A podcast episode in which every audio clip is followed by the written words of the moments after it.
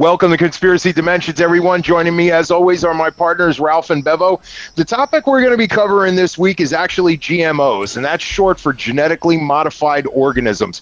And specifically, we're going to be doing this in the agricultural and farming aspect of it. We're going to be covering a lot of stuff on how different companies actually genetically modify crops and some of the damages that that can do. This topic was requested by a lot of our friends and listeners in South America and specifically Brazil. They had a lot of concerns about this kind of stuff and they wanted us to cover this topic. So we're going to do that. One of the companies that we're looking a little closer at is going to be Monsanto. Monsanto is a chemical company, and some people might have heard of them because around the world they make different pesticides. Well, they're also a seed company for a lot of the farmers, too. So we'll go ahead and we'll start with on GMOs. And the GMOs for modifying things for farming, there's pluses and minuses to this. And the real question is what is the intent? So if you're going to modify a crop, we've seen this in selective breeding over the years before we started chemically enhancing stuff. And we've done this before. So, like corn, if you look back historically, was very small. And we started doing selective breeding until we got much larger pieces of corn and the stuff that we're familiar with today. And that wasn't a bad thing because what we were doing was we were just integrating it naturally to make a better product so that it had a higher yield of fruit and it produced more food. That was really all we did it for. The issues come up when companies like Monsanto and others start genetically modifying stuff strictly for their own profit. So these companies have done this, and over the next, you know, hour, next hour on the show, we'll be discussing some of the things that they've done that are a little more nefarious than uh, just selective breeding, because we don't think they have the uh, entire human race in mind. And you guys want to go ahead and start in with this? Yeah, I guess I can um, throw a few things uh, in. I didn't realise. Uh, well, I'll go back. I'm originally from a country area, so um, I know a lot of farmers, and I've worked on farms back in the in the younger day, and pretty much we're talking in the 80s and 90s that I was doing that, and pretty much I seen these guys and the take up of things like Roundup, etc. And it got to the point where pretty much they couldn't really operate without it. So this has been going on for you know 40 years maybe with say Roundup, etc. But in the research of this uh, for this show, I didn't realise that Monsanto was actually uh, over 100 years old. I think it was 1901 or somewhere around there that it was uh, was the inception, and they've had a, a, a very very wicked trail, if you like. They something else I learned, which I had no idea of. They were actually involved in helping the U.S. government uh, with uh, procuring their plutonium. I think it was to get the first nuclear bombs up and running and then yep. they then they did uh, Agent Orange, um, which was basically a, a, weed killer, but they used that um, extensively in Vietnam, and we all know the result of that.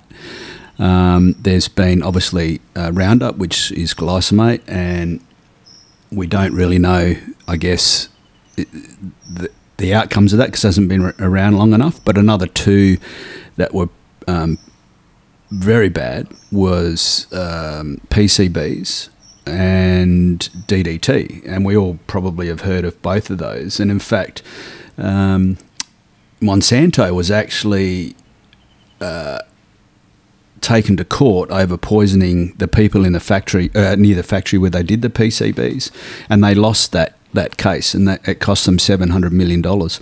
So they've got a long, long, long history of producing stuff that's evil, and now they've got their fingers into genetically modifying food. So I don't necessarily know that I want them there, and I don't trust them as far as I could kick them. To be to be blunt. You know, Bevo, I want to ask you about that. So you said that you were familiar with a lot of the farmers that were using Roundup, and that was one of their products that was a pesticide for our listeners. Uh, you said that they couldn't operate without it, and why was that? Did they find that their crops absolutely had to have that particular spray to yield? I think it was more of an economic thing, new one.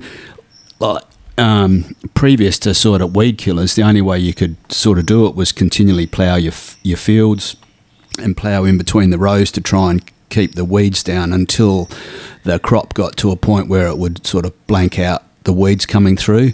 And so Roundup was relatively cheap.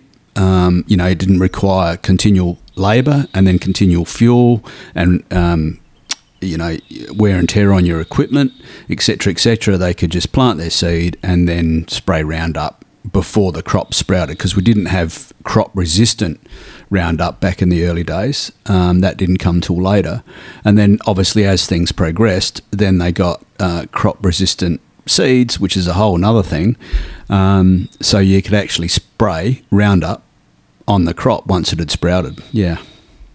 Gotcha. So it was just easier for the farmers to use that product. I could see how that would be an advantage to them and how that, you know, would bring them in and, and get them, you know, to say, yeah, I would definitely want to use this product. It's much more uh, efficient. But the, the problem was nobody knew the effects of this stuff. And like you said, Monsanto has, we have just massive lists of the amount of times they've brought this company to court. And they're constantly getting away with just paying fines. The thing is, there's no, um, no one's getting in trouble for anything. I mean, aside from these fines, this this is a multi-billion dollar a year business they can afford these fines. It's not like they're hurting from it. Yeah, they might not like paying them, but it's not stopping them from doing any of the stuff that they're doing. So that's a real issue. We've seen a ton of these court cases now, and you're right.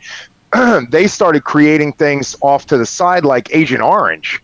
And that was a waste that was partially trying to figure out how to use a waste product from their chemical plant. And Pat right away should have said to everybody, okay, you're using something that you know is harmful and you're just modifying that to try to use it. And they went ahead and did it anyway. Along with all the like um, shady stuff that they do, I also found one of the reasons these guys don't get in trouble, and this is not going to surprise anyone, is because of the revolving door politics.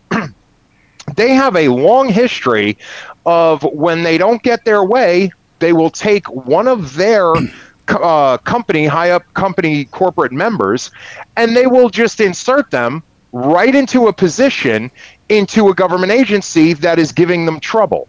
Now, I found this, and this should raise red flags for everybody. I found that over the last 20 years, they have had 15 different corporate employees move from a private sector of Monsanto into the head of a government agency just to pass the laws. And as soon as their year was up, they went right back to Monsanto. Yeah, it's and now these guys were protected. Yeah, no, it's insidious. I mean, we can draw parallels with the financial system too. You know, it, it just becomes a cost of doing business. New one, they you know they they've got their P and L, and and one of the light items in that P and L is litigation, and so the cost is built in. So and they don't care. And you're right, no one goes to jail, no one gets in trouble. I mean, look at the 08 financial crisis, mate. All that that happened, no one went to jail. It was a joke. So just it's interesting, like the FDA with with the GMOs, the FDA have said, "No, nah, we're not going to regulate this because uh, it's nothing to do with us." I don't know how it isn't, but they're saying it isn't, and they're saying we're going to leave all that up to Monsanto.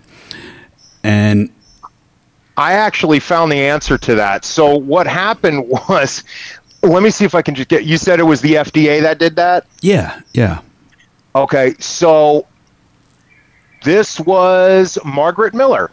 She was a chemical lab supervisor for Monsanto and then moved to the department director of the FDA and HFS and then passed a law that said the FDA is not allowed to investigate the stuff that Monsanto was doing because it's out of the Food and Drug Administration's jurisdiction because it's a chemical issue and they are a chemical company because she was the chemical lab supervisor. And so she passed that rule. And then as soon as that was done that was back during uh, bush senior and clinton era. And then she just went right back to working as a chemical supervisor at monsanto yeah and another guy was uh, michael taylor and he was formerly a, uh, a lawyer or attorney with um, monsanto um, and so he then got put into the FDA and was in charge of policy. and, and then once all that had been created and they had their framework put back into you know, it was inside the FDA. He came back to Monsanto and became their vice president under the um, Obama administration. So that essentially um, put Monsanto in charge of our food going forward. Simple as that. And that's really the thing, you know, is when you're talking about companies doing stuff like this, we've covered a few topics where people are doing things that are really um, you know detrimental to some of the citizens of their own country. And we've covered topics like that before but the issue that i really have with the monsanto issue is you're screwing with the food chain here. And one of their tactics that I noticed uh, that people were complaining about was cross pollination. So you would have a farmer that would have a certain amount of fields and he's growing this one particular strain of vegetables, but they don't want him to grow that.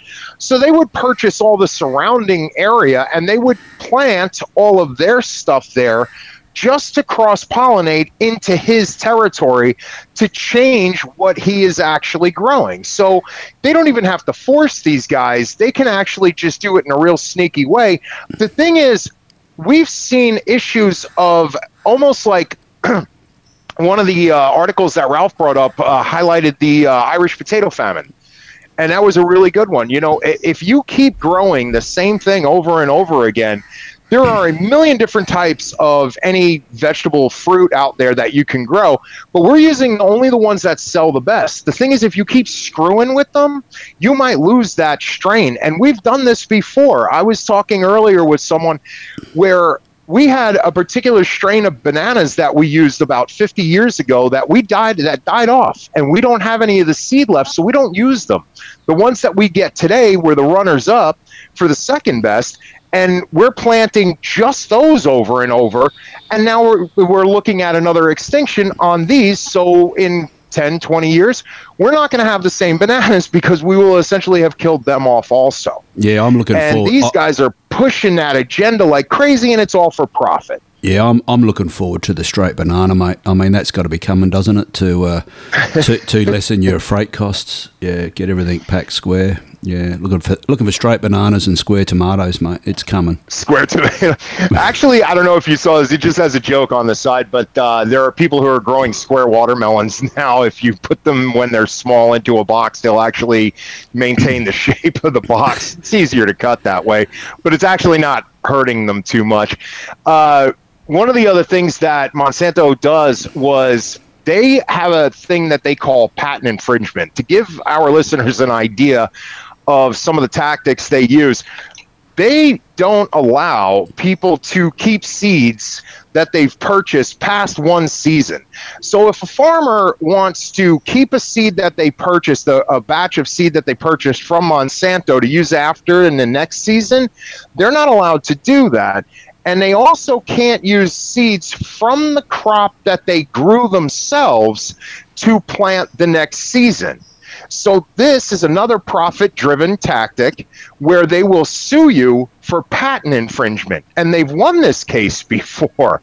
So, now here's another. And again, this is all business, but you're messing with the food chain and yeah. to, to show what they did like uh, when there were farmers in uh, the states which did not want to buy the monsanto uh, seeds they uh, simply planted a, a, a, field nearby with their seeds and then through uh, um, the the wind the seeds got to the other uh, field of the farmer who did not want to sell and uh, so monsanto then went there and said like look you use our seeds pay for it.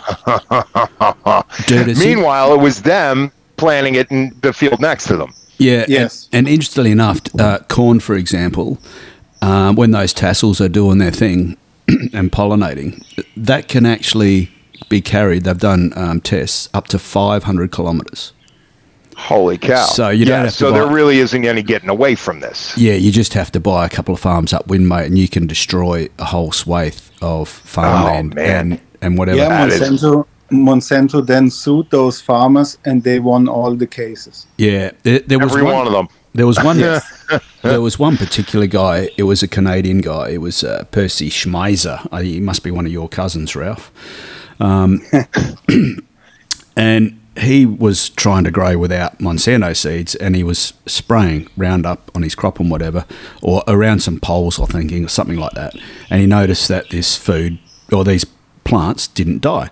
So he said, "That's got to be, you know, GMO stuff." So he's he's had it tested, and it's uh, GMO, and it got into his crops, and as you have already said.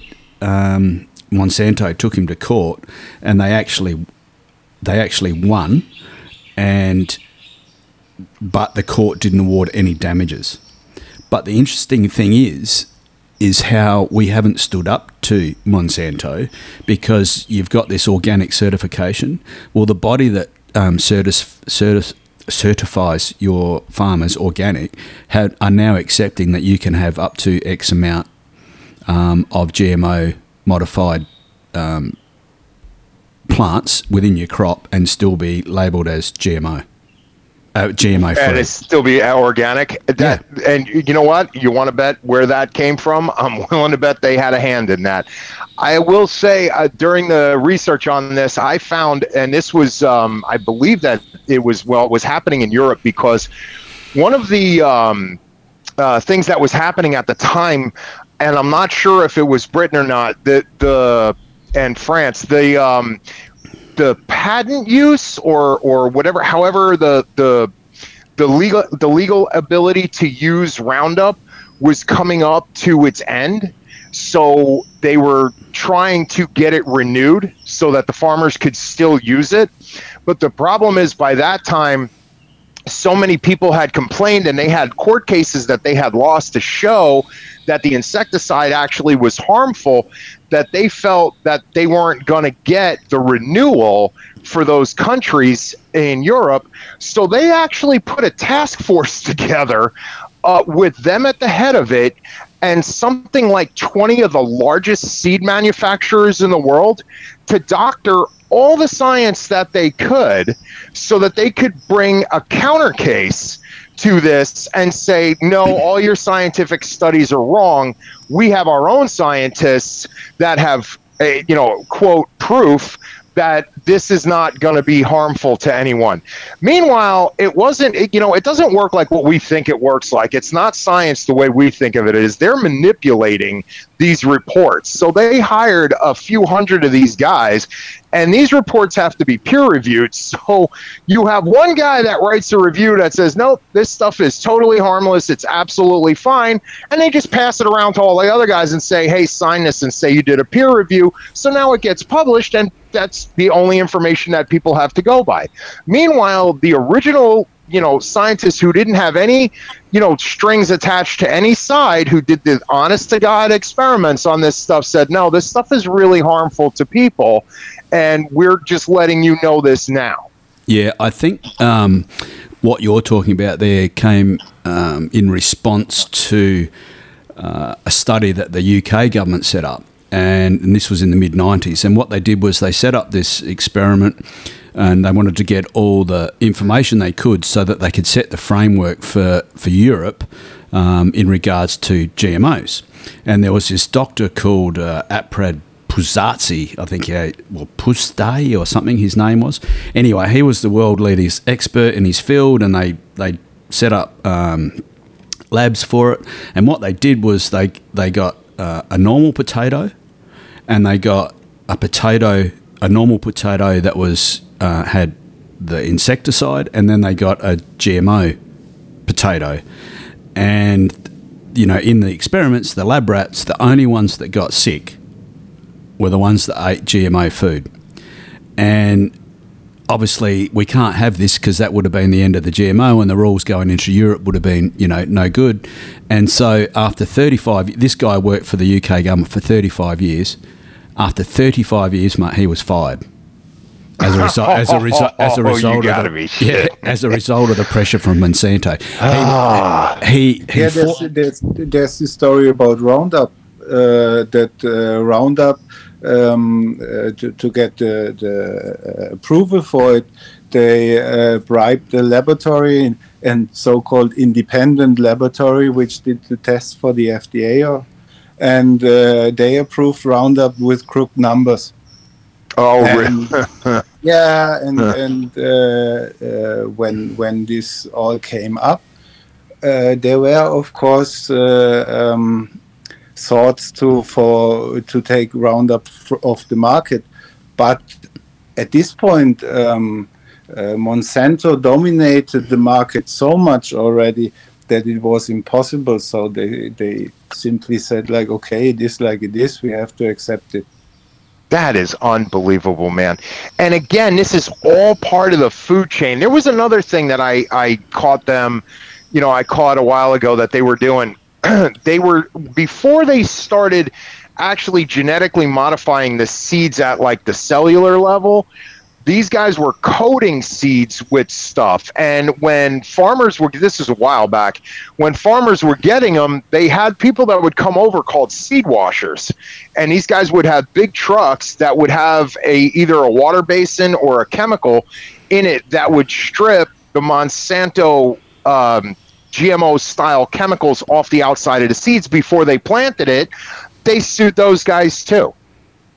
Again, for patent infringement. It's insane. It's insane. They, these guys can't be in control of our food, man. It's not going to end well, hey? Um, no, not at all. Not did, at did, all. And, you know, it, it, at some point in time, they got to say, hey, man, this is, you know, it, when we start seeing massive die offs and stuff like that, I mean, they got to start saying at some point, hey, this is crazy. I mean, we're already at the point where around the world we have people who are, you know, seed savers because we see that there's a good chance we're going to start losing our cash crops, which are the ones that we use.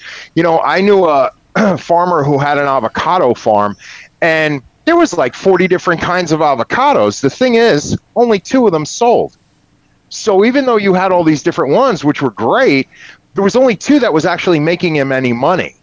So we really could use the diversity on this stuff and stop just focusing on the absolute one kind that makes the most money because again, it's the food chain, man, and we keep messing with this, we'll eventually be left with stuff that might not be favorable to actually, you know, human survival. Yeah, and it's going to be it's good to see that we're waking up and people are trying to push the organic barrow um, and also, you know, the seed saving side of it. Uh, because this figure blew me away 90% of Canadian and American crops are now produced by genetic modification, and 95% of those are modified so that they can survive um, chemical sprays. Oh man, so, that is an outrageous number. I had no idea it was that high. You know what I did know actually, Ralph, you had brought this up in one of your notes. I had seen this a while ago and the argument that they one of the arguments that they were using on what for justifying what they were doing was they were saying you know we're doing this to help the crops grow and produce a better yield and make more food. The thing is i we really know that that's a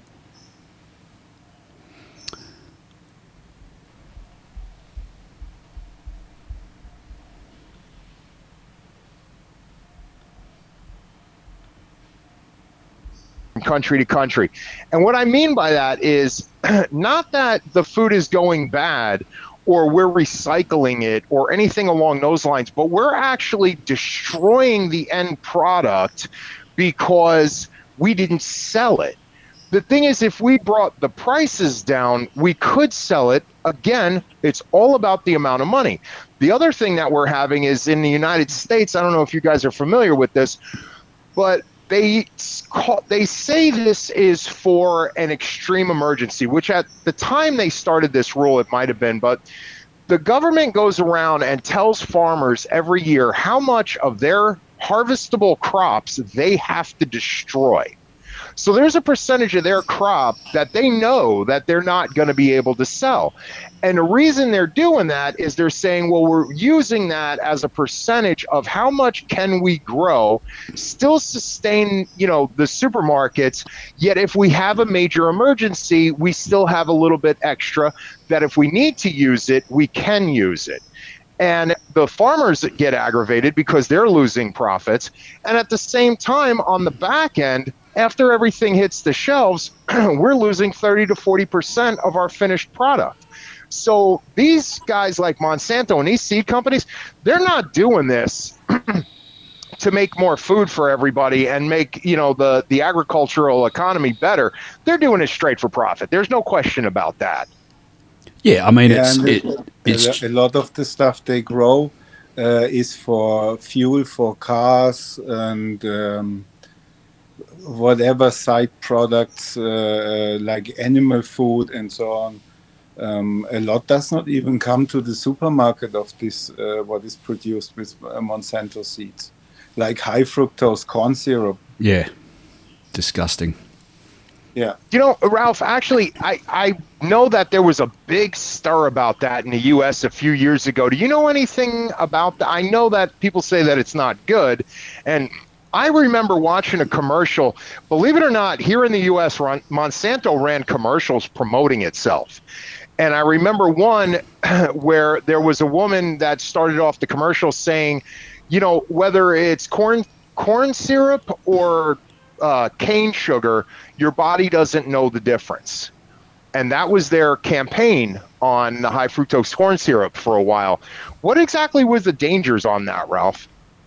Uh, I cannot. Uh, give me a second. I will check. Sure, um, sure, sure. Because I know that was a big stink here for a little while, and uh, I I remember Monsanto also at one time they were getting such backlash from the U.S. public. They had lost all these court cases. They brought up another commercial where they were showing all of these people who were obviously actors, but they were supposed to be the uh, the heart of America, the the farmers of America, and they were all saying how happy they were with Monsanto, and you know they were on their side. And I remember them running that campaign for a while because these guys were really getting the spotlight put on them. And uh, now it, you know. I think the rest of the world is kind of waking up to this. I mean, we know it here. Unfortunately, there's not much we can do about it because of their political backing. Yeah, it's a it's circular. Even, economy that they've got running. Um, as I'd said before, like 95% of the, the seeds are genetically modified to withstand the chemicals that they're using. And of course, they make the chemicals.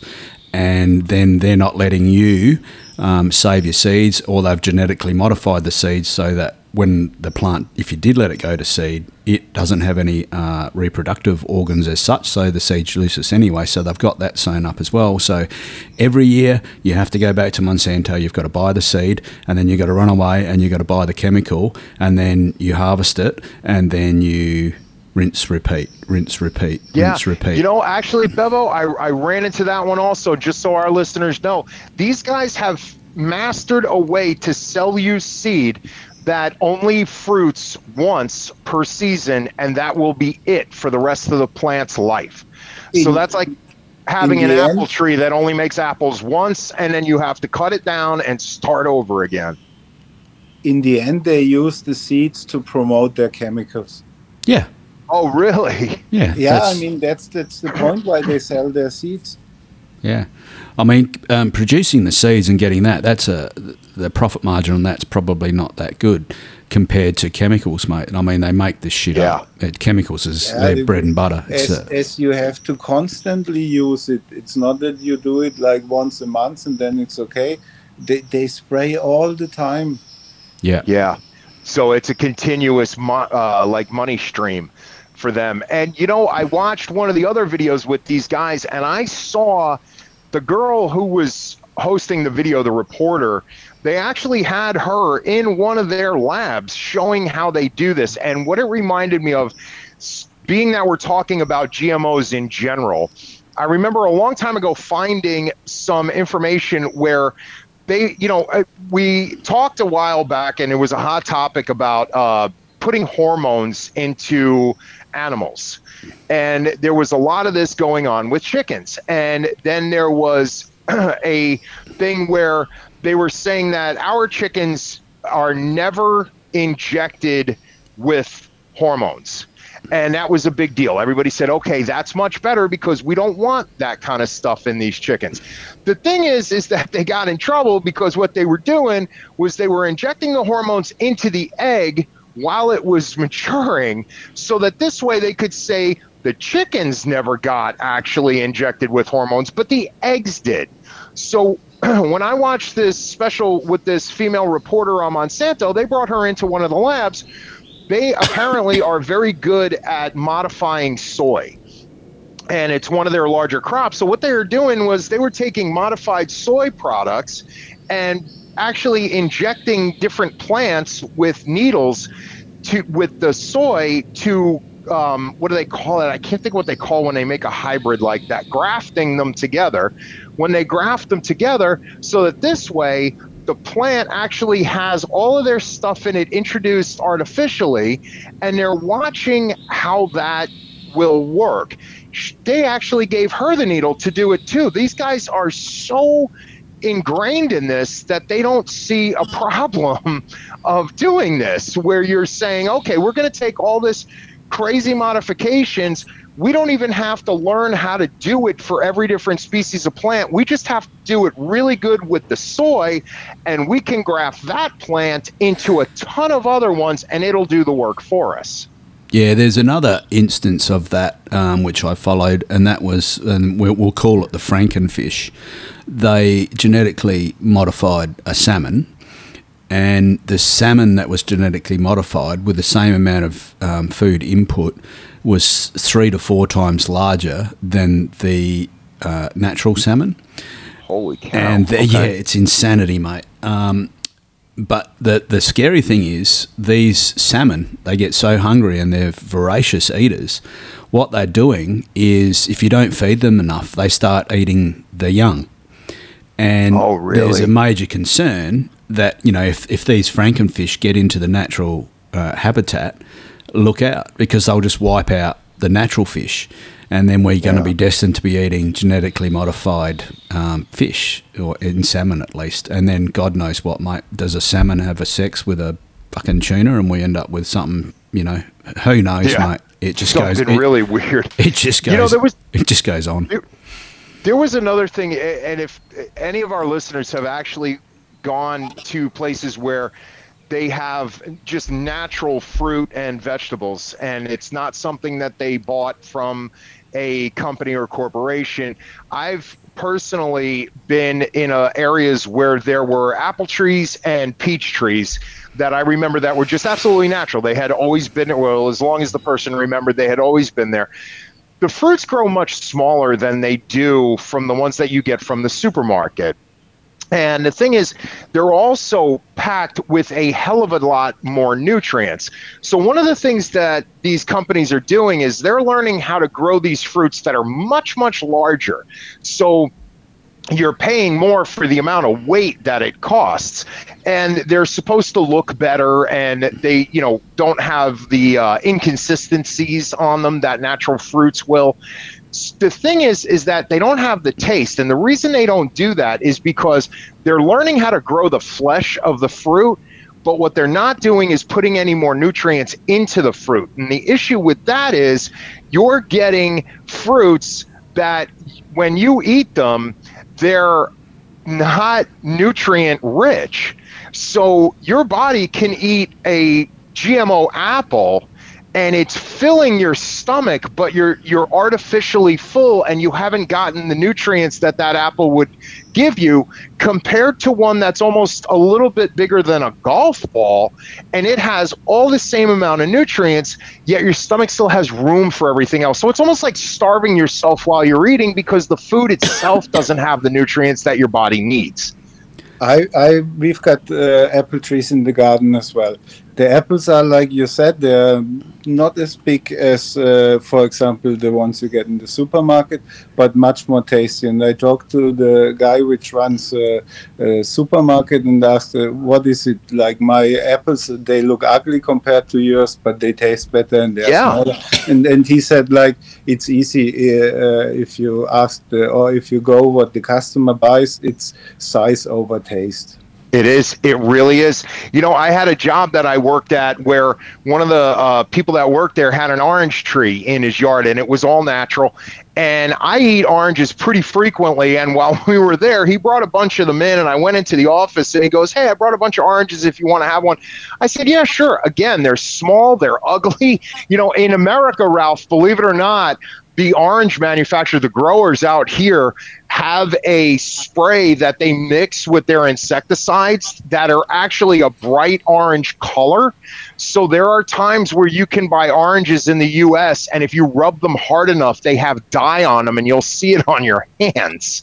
but uh, they, uh, my buddy said, "Here, try one of these oranges." It was the greatest orange. I had been eating oranges every week for years. It was the greatest thing I'd ever tasted. I went out to back out to where I was working, and I told my coworker, I said, "Do me a favor, go in the office and eat one of those oranges. And he goes, Really? I go, Just just do it. Just trust me on this. He goes in there and he comes back out and he goes, Holy crap, it's like I've never eaten an orange before in my whole life. I go, No shit, right? Because the garbage that we're getting at the grocery store, you're right, is they're buying with their eyes and they're, you know, how does it look? And how big is the item itself? And there's no nutrients in it, and it doesn't taste good in any way. And you can probably lay blame back to the large supermarket chains for that because they they've you know years and years been putting pressure on um, the food industry. You know, I don't want your manky apples or your your blemished tomatoes because my customers don't like it. So that forces, um, or and not forces, that gives uh, people like Monsanto um, the incentive to go away and yeah. make it look like a perfect tomato every time, regardless. That I don't think I've tasted a tomato that tastes like a tomato for twenty years, mate. They're you know, um, it's just disgusting. Really bad. You know, actually, I wanted to ask Ralph about that because he had that on one of our previews. We were talking about the tomatoes, and when he was ta- he was talking about purple tomatoes. I've actually had the Rosso Bruno tomatoes, and they were really good. They were a- an incredibly well balanced amount of seed to amount of flesh, and they're the purple color. The taste was pretty good, but Ralph, I wanted to know uh, what was it that were no good about these purple tomatoes? I'm just curious. Did you come up with anything with that? Um, they're, they're GMO tomatoes. So they're not actually heirlooms like we think. Simple as, the, but they are very healthy. Um, uh, this is an example of where uh, GMO uh, might be useful, but it's completely different than uh, how uh, uh, Monsanto uses it. Monsanto uses GMO to make money. They are not interested in the food. What was done with the purple tomatoes was at, at the university um, they took uh, genes from snapdragons and uh, uh, put them into the tomatoes to uh, make them more healthy. Oh, okay. So they, they, did not want to make them bigger or resistance to uh, uh, fungus or, or, whatever. It was just that they wanted to add something that the tomato gets even healthier than it is. Okay, because I actually like the purple tomatoes. I didn't know if I should stop eating them or not. So out of all the GMOs, they're probably not the worst ones out there. Yeah. No, uh, this is one of the few examples where it worked, but most of the examples are, are really a disaster. Like, yeah. uh, yeah, Monsanto with the GMO cotton ruined uh, in India or is is uh, about to ruin the cotton industry. India was uh, one of the biggest uh, cotton producer in the world. now they are on number 31 uh, in the world. That's right producers. now. That's happening now. At the moment, yeah, because they all switched to to a Monsanto cotton which is resistant to some uh, bugs and and whatever and but the problem it caused that uh, uh, now they need more money for pesticides. Like i said you have to spray all the time. And all this stuff and uh, it it ruined uh, uh, or they are not competitive anymore. And, uh, and now like i said in the in the ranking of the cotton producers worldwide they are only on place 31 and the funny thing is that Uh, uh, those 30 in front of them, there are 10 countries which don't use GMO cotton at all. Oh, and they're ahead of them. Yes yeah, something so, else. You know, Ralph, actually, along the lines of that, I ran into something a while back where there was a person that was part of the intelligence agencies in the U.S. that was talking about some of the tactics that they used to kind of strong arm some of the smaller countries. And one of them was actually in agriculture. And what they would do, being that you brought up cotton, was they would go to smaller countries and say, you know what, guys, uh, you guys make some pretty decent cotton. We're going to give you a decent price for it. So they would buy these tiny countries' cotton and they would wait a little while and they'd pay way over the amount that was necessary. But it would get all the farmers to start changing their crops into what was making money. They would get them to stop growing food for that particular country. They would get them all to buy cotton they, or grow cotton. They would buy it at a really high rate.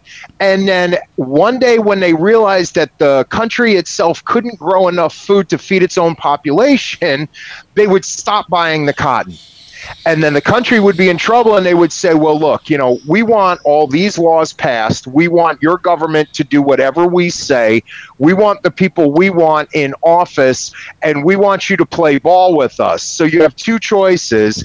You can either all starve to death or you can buy our food our seeds and we'll start buying that cotton back but we're going to do it at a much lower price now that's a similar thing which uh, at the moment happens in Africa.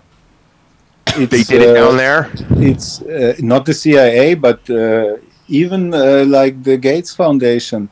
They go to poor countries in Africa where the people are starving, and they come with GMO seeds and say like, "Yeah, this is your future." Uh, this will help you out of uh, starvation. And as they don't have much alternatives because uh-huh. most of the countries are broken uh, as well, they with open arms they they uh, welcome them. Yeah, and it's totally taking advantage of these smaller countries. They're there's no, they're not there to help them. They're there to, to you know just make them you know, uh, subservient to these guys. Yeah, They're not doing it, it, to benefit the country. It's straight out of the IMF playbook.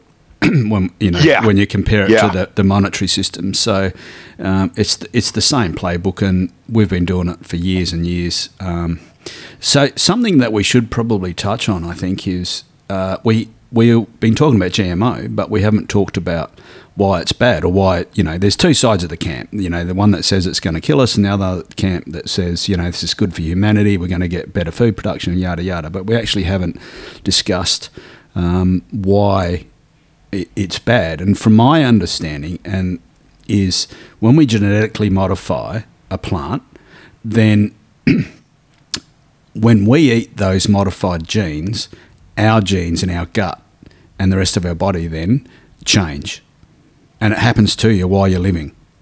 So our genes actually change. And then the bugs that eat the plants, if they haven't been killed by the pesticide, um, they're getting eaten, you know, in the animal food chain, which ends up going, you know, into the food that we eat, as in meats, as well as the the cows and etc. are also eating genetically modified uh, corn. So we're getting a double whammy. We we we're getting it from everywhere, and then we ended up with we end up with changed genes. And a few of the studies that I've seen, and I mentioned that guy before, um, the English uh, professor that got sacked because he you know did the tests. Well, some of the things that were happening to these rats are like um, their testicles were blue, not pink. Um, some didn't have testicles. Some were they couldn't reproduce after. They had liver cancers, and it just goes on and on and on and on. And this is the part that scares me. We don't really know the ramifications of eating this GMO food, or perhaps we do. I mean, how many people are allergic to peanuts? Um, that was right. not a thing when I was a kid, right. you know. Yeah, What's, allergies are a good example because yeah. uh, they skyrocketed in, in the last uh, decades. And so that could just be the tip of the iceberg, you know. Uh, you know, have we? Yeah, if, if you look at uh, insect resistance, that uh, the, the first uh, insects create resistance to Roundup and pesticides, not Roundup, to to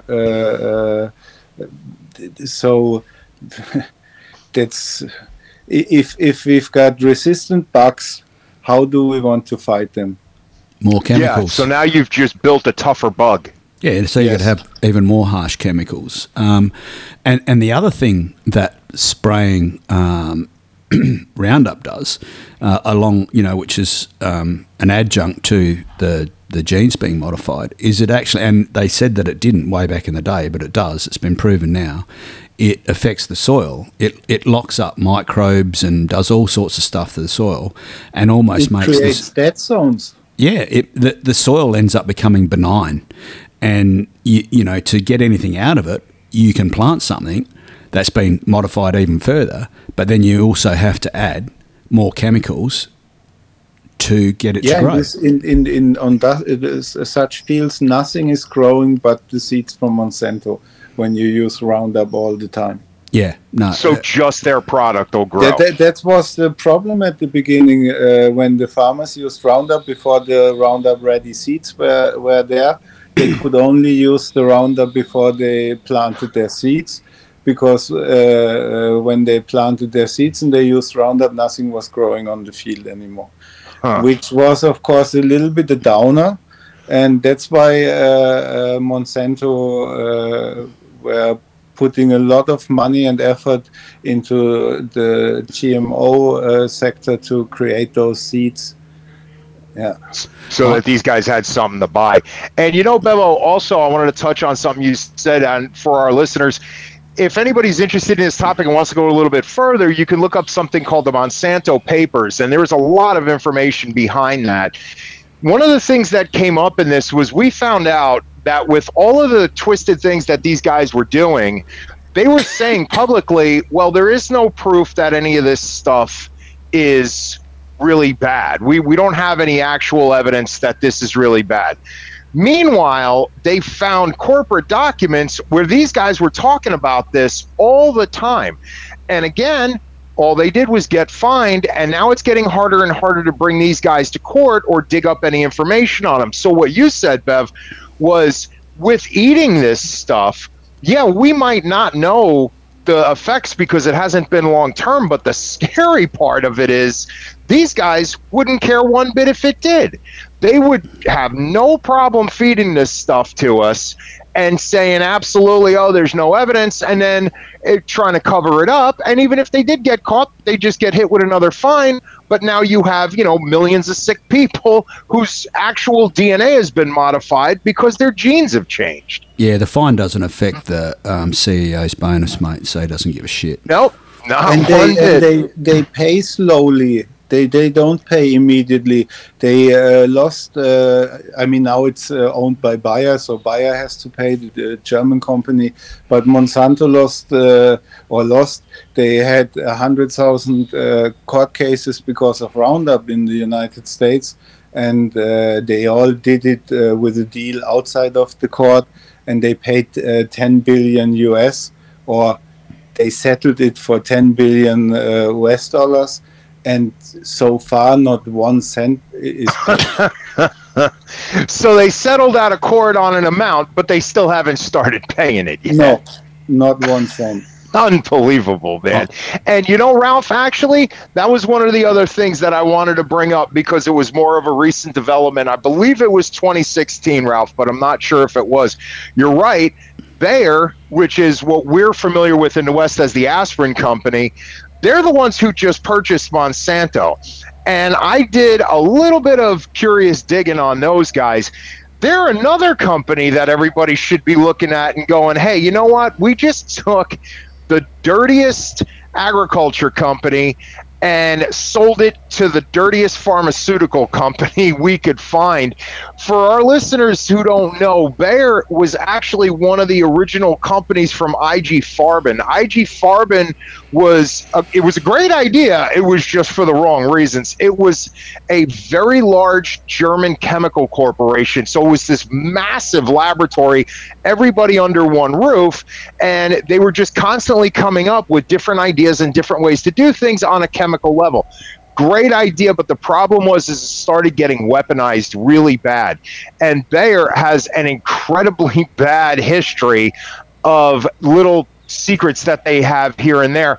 They were giving um, they were cutting corners on some of their medicines where they were giving medicine for people who had hemophilia and they knew that it was giving these patients AIDS and they just went on with it. Bayer was responsible for things like mustard gas back in World War One they uh, had even worse gases after that. They were part of the development crew that made Zyklon B. Zyklon B was the gas that the Nazis were gassing the people in the concentration camps with. And they were the ones who started putting that together. So you already had a chemical company that was designed for weapons with IG Farben. When the war was over, that company broke up. One of the splinters from that was Bayer, and Bayer just continued to do stuff like this. And now they they own Monsanto. I've got so one. I, I can't think of a worse wedding for corporations than this, and when it comes to just our basic food. Uh, given the name of this uh, podcast, I've got one for you, and it, it's maybe not worse, but it's up there. So there's a company, a Californian that well, there was a, a Californian biotech company called Epicyte, and what they did was they developed and produced a gene uh, which causes both men and women um, to become sterile when they eat it. So you can put this gene, you can put this gene into food or into into drinks or whatever. And so if the, if the men eat the epicyte genes, they produce antibodies um, to their own sperm. So you're still producing sperm, but then the antibodies kill it. And if you have sex, um, in the and the female has eaten it, uh, the antibodies in her system attack the sperm and kill it. And so what happened was this this God knows why you would want this. Uh, apart from we'll get to that in a bit anyway in, in my thoughts. But guess who shows up on the doorstep?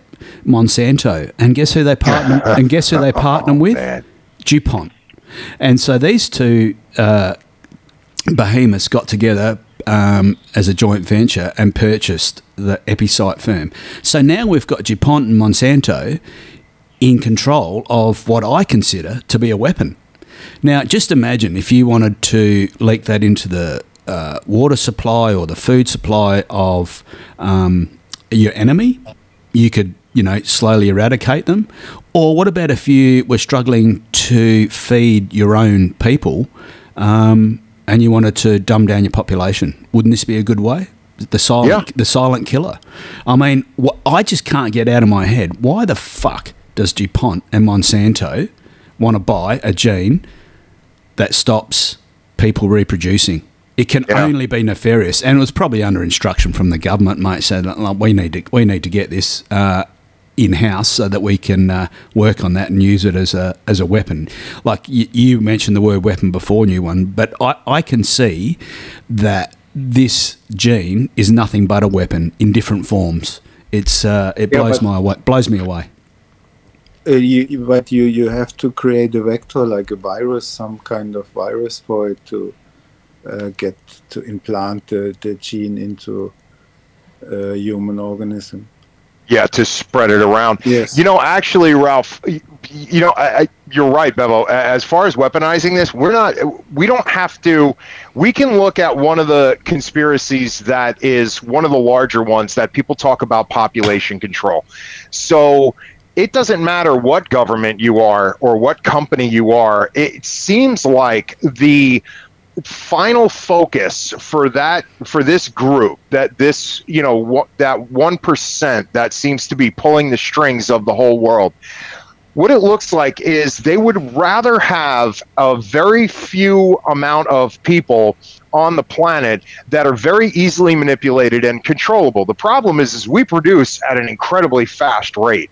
So there's always the thought that they're trying to slim down the population, almost like a culling. But the problem is, it's very expensive to do it through wars and disease and famine. It just doesn't. It's not cost effective and it's very difficult to do. But what if you could make it so that people couldn't reproduce as quickly? And actually, I saw a show called Utopia where that was the main objective of the show. And it was a drama series but it came out right before COVID. And they were saying that they faked a virus on the show anyway. They faked a virus and told everybody it was much worse than what it was in order to give everybody a vaccine. And the vaccine didn't kill anybody, but what it was able to do was it was able to stop them from reproducing for a few generations. So I can imagine that that company that you were talking about, Bevo, that that's why DuPont and Monsanto would show up is because again they're part of that that small really terrible group that's pulling strings saying you know what? We don't have to go around killing a bunch of people. If we could figure out a way how to sterilize everybody and then you know just say oh it's it's natural or it's you know it's a, just happens to be happening to the human race there you go. There's a way to call the you know call the population without having to hurt anybody and putting yourself in the spotlight. So yeah, I agree with you, Bev. I, I can definitely see why they would want something like that. So I'm going to draw another bow on that. Our current system is that we have to have uh, population growth. And if we're not doing it naturally, then the governments, various around the world, uh, ramp up the immigration. And the reason that we do that is to support the Ponzi fiat system. And that is you need an, another crop of people under the current taxpayers to fund them as they get older and move through the system. And you, ne- you keep needing to replace the bottom line of the triangle. So that's got to get broader and broader and broader. So if that's how we all work now, but on the other hand, you want to reduce the population, what happens then? Well, is that what we're talking about when the WEF starts talking about uh, one currency, etc.? The big reset? I think it's all tied together, and it's probably a yeah. show that we could do down the track to see how all these different conspiracies are starting to converge and paint a picture of what's actually happening and what they're trying to do to us. Yeah, absolutely. You know what? That would be a good show because we're looking at all of these things and we're highlighting where it's coming from, but they're all part of one giant plan. And if we really start drawing lines together and connecting dots on this, it's that plan starts to look more and more obvious. And you're right, the Great Reset, that book by Charles Schwab, uh, Schwab from the World Economic Forum, that one really outlines exactly what these people want. It's gotten to the point where they're powerful enough where they don't have to keep hiding in the shadows anymore.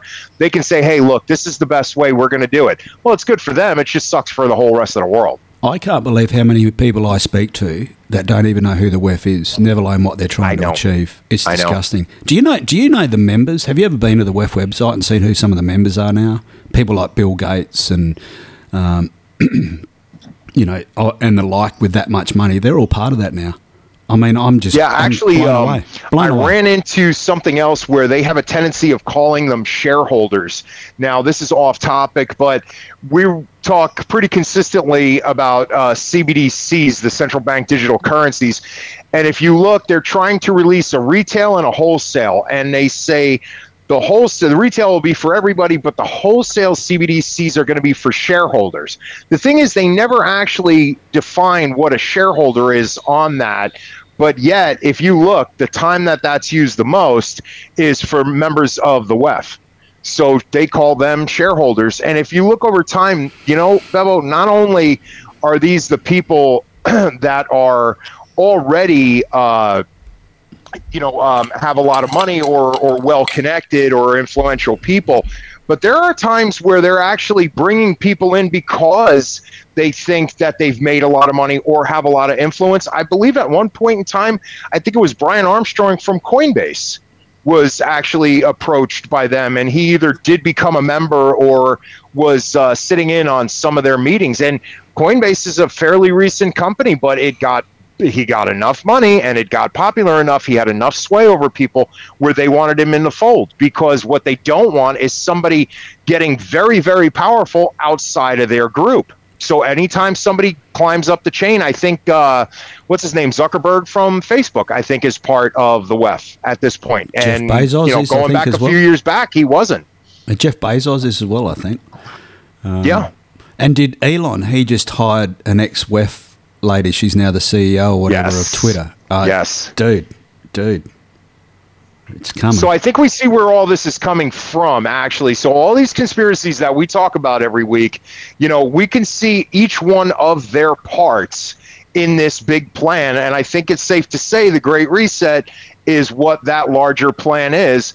And if you look, all of these companies and these people, we can constantly track them always back to the World Economic Forum to some degree.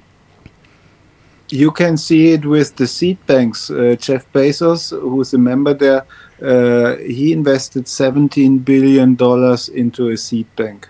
Into a seed bank. Yeah, and, And there's he- a connection again to all this Monsanto shit and so on. and he's a retailer. I mean, he's not an agro Yeah. agro guy. You know what I mean? He doesn't work in agriculture to any degree. He's a warehouser and a retailer. I mean, that's it. so yeah, I think it's safe to say that in that area, you got to look at when guys start doing stuff like that and saying, "All right, you know what?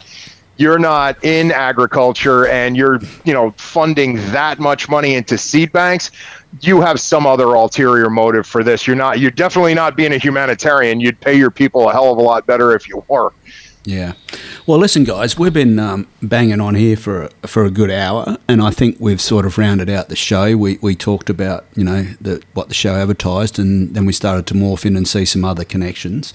So I think that's probably a good place to end, and it gives gives us something to look at going forward, to to try and continue to join the dots. And if anybody in the audience there or anybody listening to this at a later point, just contact us and uh, we'll put it on the list and, and do some research and, and try and get back to you.